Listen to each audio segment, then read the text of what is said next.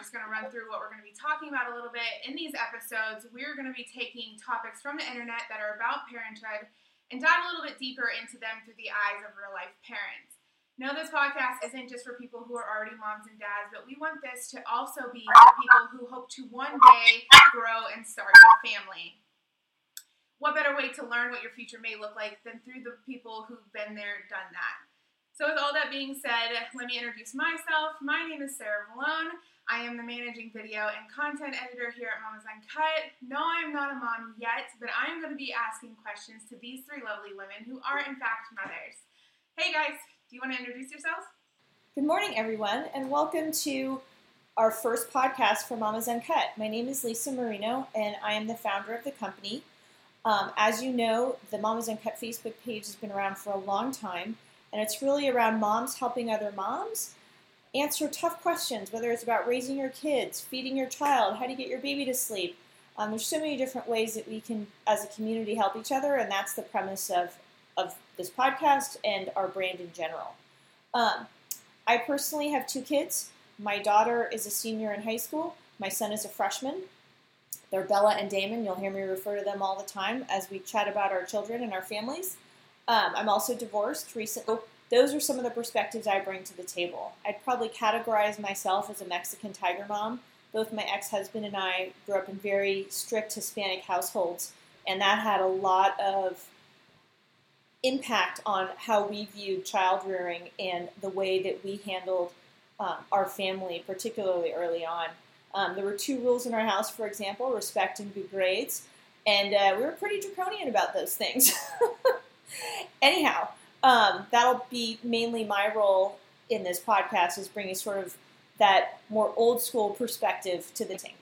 Um, anyway, glad to be here and welcome everyone, um, and hope you keep listening. Um, I'm Rihanna. I have two boys, a 13 year old and a five year old. Um, so I am very much the mom that kind of goes with the flow because I have a huge age gap. So I kind of experience everything all at once, um, and it's chaos and very smelly, which is great. oh yeah, if you become teenagers, it's smelly all the time. It's disgusting. yeah. yeah. hey everyone, my name is Ashley. I am a mother of four, for three boys and one girl. So I can relate to it being really smelly because my boys are the worst. um, I'm a pretty laid back mom, go with the flow. Um, I'm a military wife, so if I wasn't go with the flow and laid back, I feel like my life would be pretty much chaos all the time. My husband is literally always gone. So, yeah, my husband is deployed right now. Um, he's coming back sometime this month because we are moving. But yeah, he's he's gone right now. This is the third deployment, so it's been it's been a little crazy for us. Um, but being like laid back and go with the flow has kind of made it a little easier. Can't say it hasn't been chaos sometimes though. Well, thank you all so much for being here. So, in this episode today, we're going to be talking about former Olympian Shawn Johnson East and her husband Andrew East in a video that they've recently shared on their Instagram. So, basically, what the video was is they were demonstrating a hold that their doctor had taught them, and it almost immediately helped calm their baby girl, Drew Hazel, down um, when she was getting fussy. So I'll show the video right now. So parenting pro tip, a doctor told us about. I got it. quick. Okay. So apparently there's this magic hold that is instinctual for a baby to open their eyes with and stop crying. So you grab them by the chest and then under their little booty and rock them gently like we do all things baby. And they stop crying and open their eyes within like a couple seconds. So, and Drew's drooling all over me. But, uh, anyway, I thought, I thought this might be useful information for girl. the world to know if you have a colicky baby or know someone with it. Um, we don't know if it would work for everyone. Well, it's just, you know, it's worth a try. It's nice not having someone scream in your face. Let us know if you guys have any other parenting pro tips because we could use them So I guess my first question for you guys is what were your initial thoughts when you saw this video? Um, is this something that you ever tried with your own kids when they were babies? And um, what did it work, or did you find something that was more effective for you guys? All right, let me answer this one.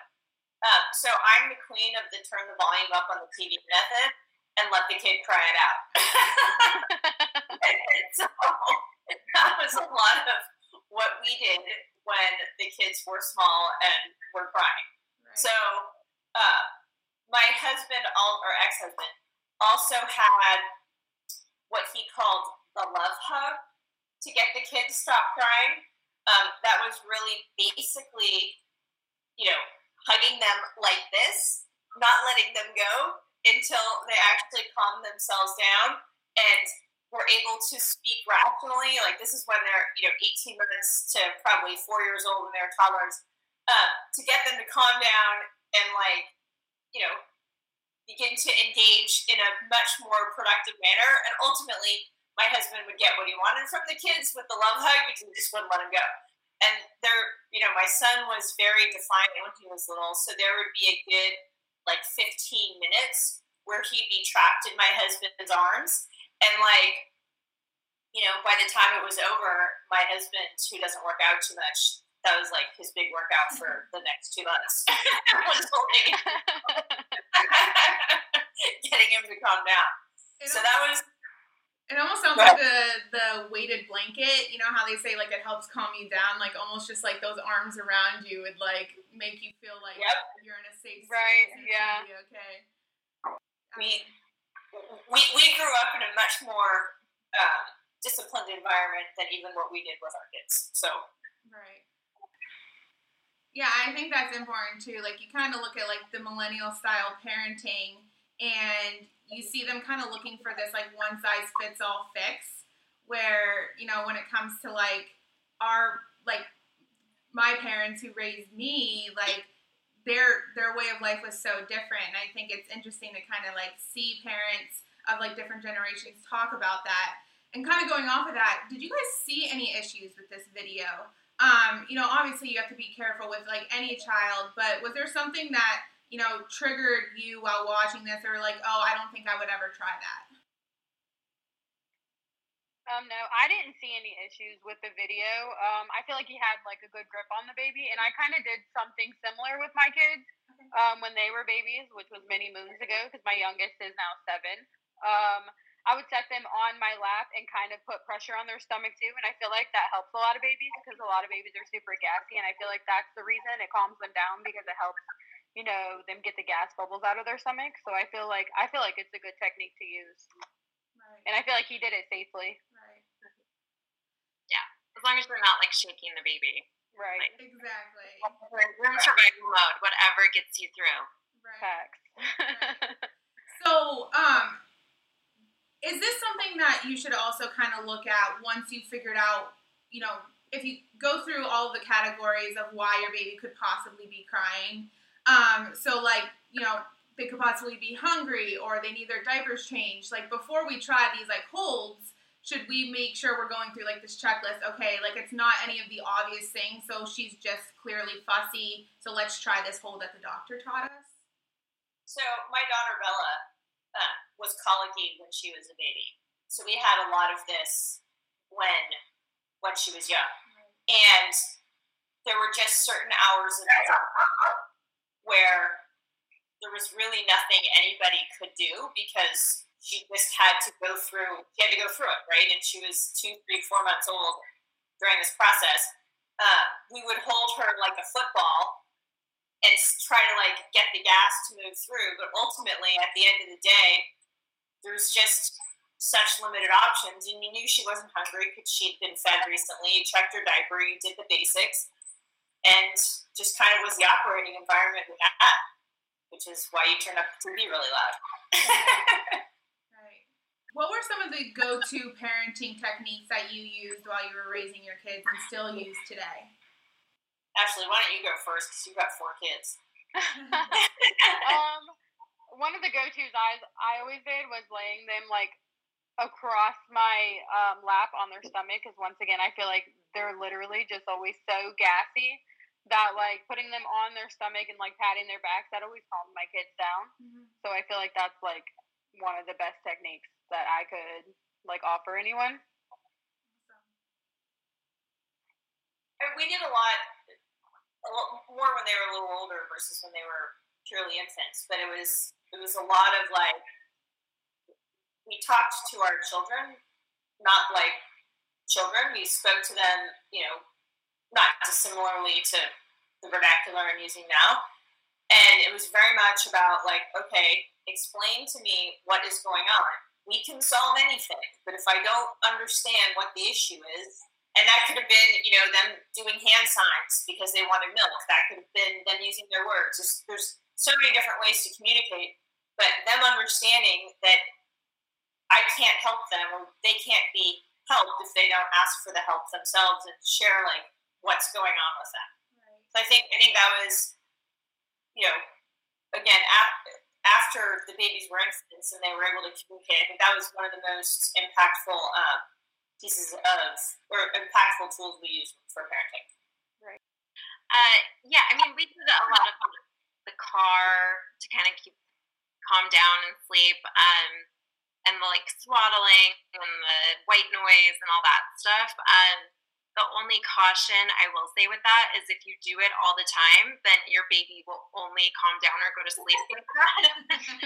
I look at friends I'm like, oh my gosh, please let them like actually fall asleep by themselves um, for, for like years of work. Um, but yeah, I mean, whatever in the moment, if you need just to drive to get your baby to calm down, you should do it. It's funny you bring that up. I was like talking to my parents about this podcast and things and what the first topic was.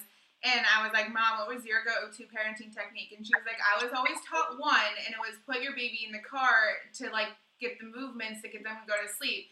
And she said, with me, I was the exact opposite. Anytime I was put into a car seat and in a car, I would become even more talkative. Like, I didn't get it. Like, I don't know what it was, but you were in a car and you would refuse to fall asleep. I'm like, oh, sorry about that.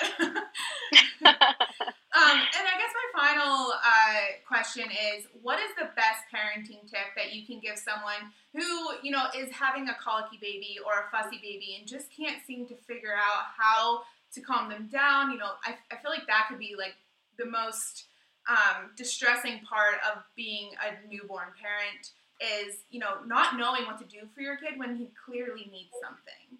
Yeah, well, look, I think the best advice is, you know, you can't you can't always know, and you need to be okay with that. And ultimately, you know, humans have been raising babies for about tens of thousands of years, and they all kind of get through it, right? Babies are a lot tougher than probably people give them credit for, and there's not necessarily a lot of new stuff as you're rearing your, you know, as your new mom that others haven't seen, and just don't be too tough on yourself, right? Yeah, like, for sure. And there's not always an answer, and that's okay. Yeah, I would say um, the best advice I've gotten for my entire life, but I've used for parenting, is a bad moment um, doesn't equal a bad day.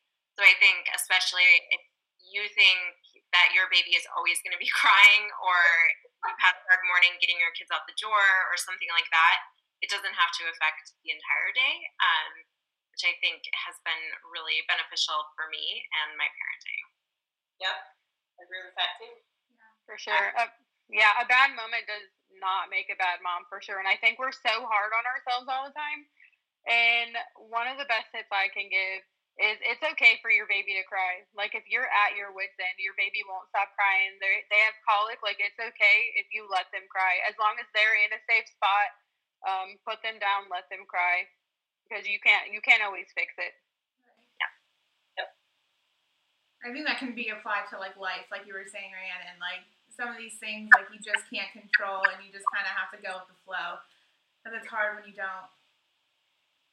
Well, thank you guys so much for joining this first episode of the Mamas Uncut podcast. If you guys want to see a visual component of this, you can go like our Facebook page, our Mamas Uncut Facebook page, or you could follow us on Instagram at mamas underscore uncut. Uh, thank you all so much, and we'll see you next week.